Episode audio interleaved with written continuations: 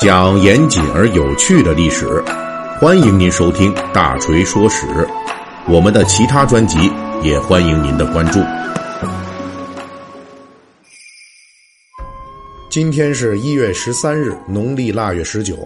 啊，本来我们这节目应该是昨天更新的啊，但是呢，我这嗓子还确实不是特别好，而且这个过年之前啊，这时间挺忙的啊。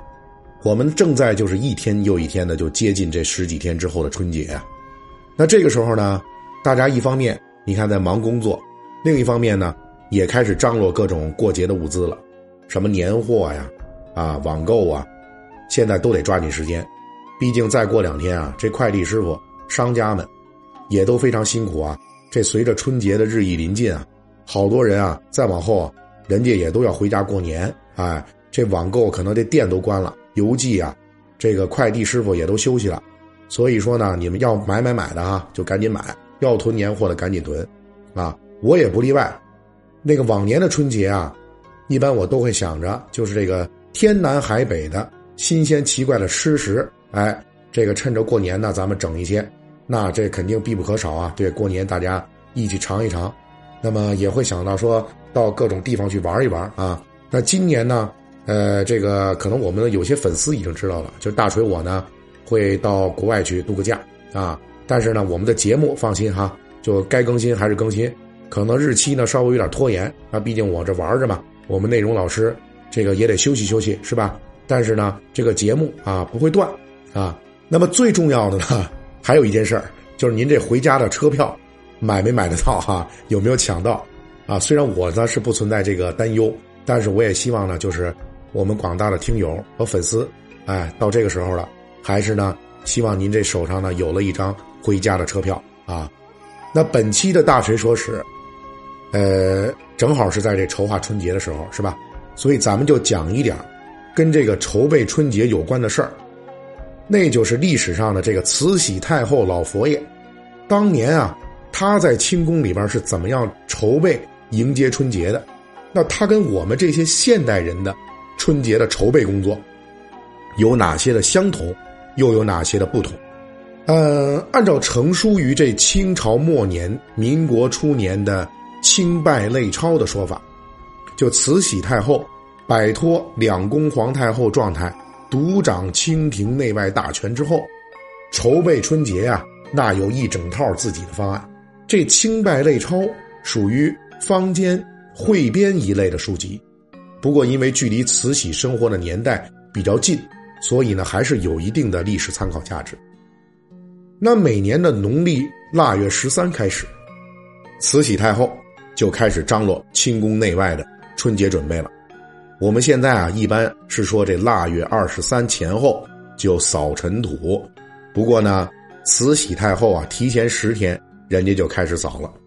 清宫这种打扫的活就分为两类啊。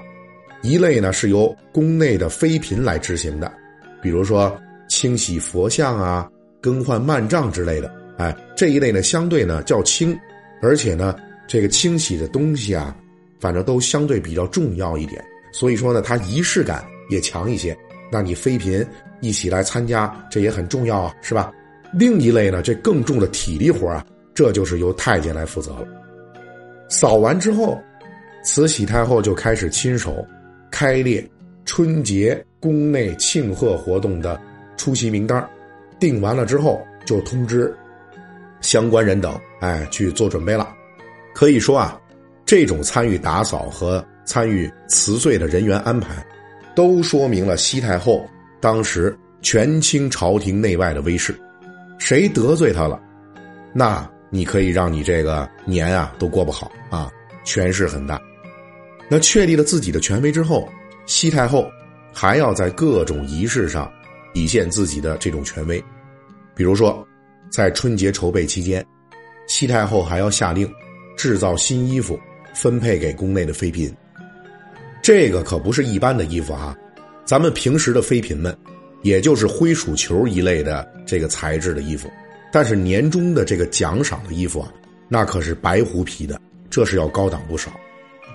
那发完年终奖的白胡之后，就要准备新年敬神上供的糕饼了，这些都是要宫里的妃嫔亲手制作。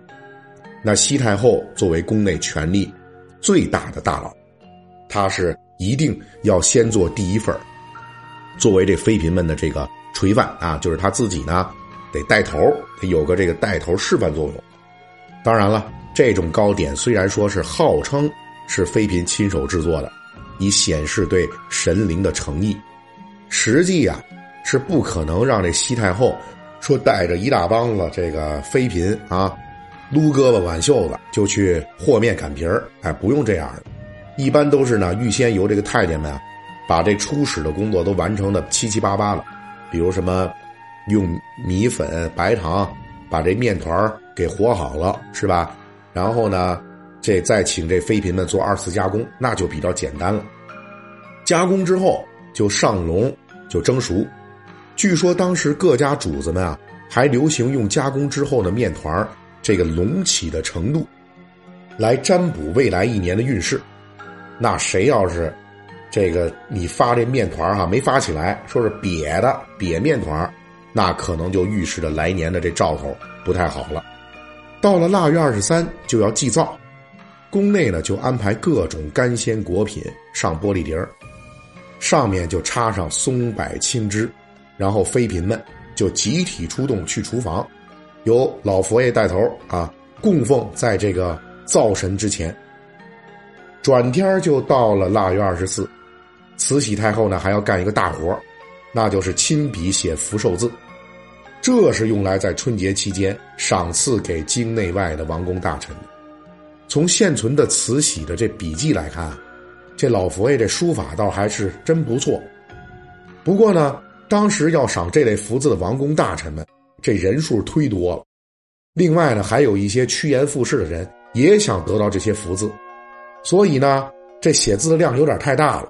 那么慈禧太后腊月二十四这一天啊，就光写这字儿可能都干不完，那怎么办呢？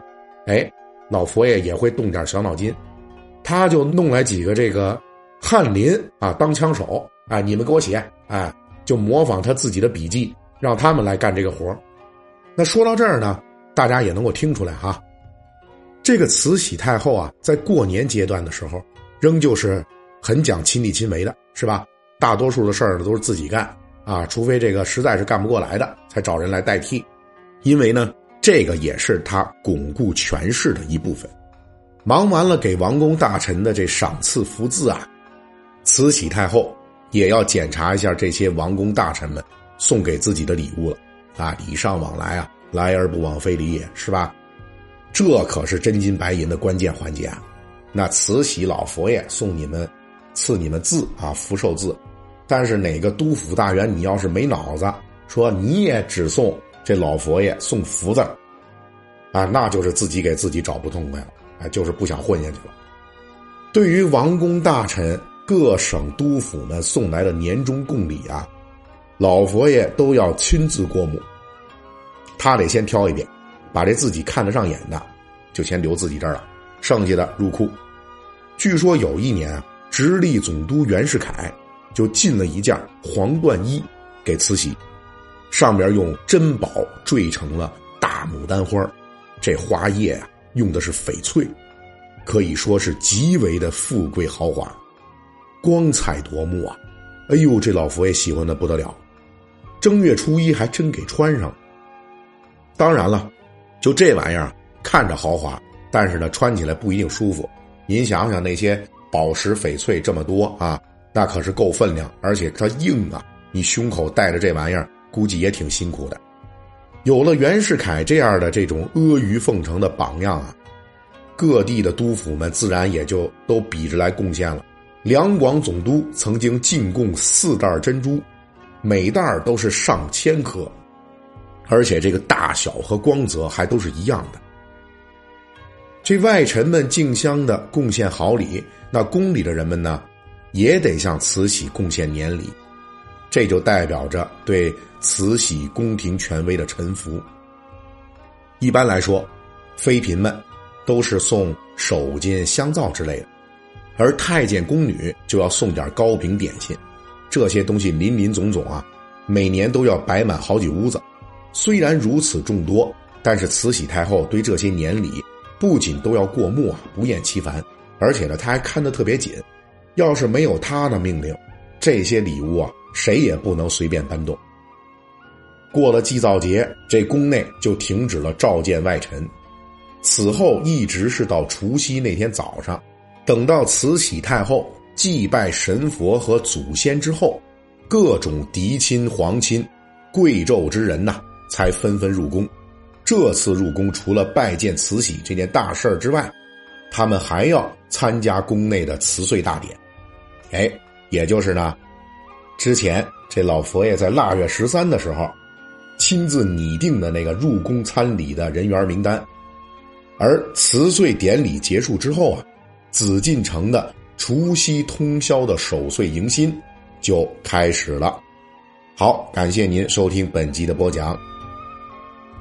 您可以微信搜索添加四四七九二五八零三一七八，让小助手拉您进入大锤粉丝群。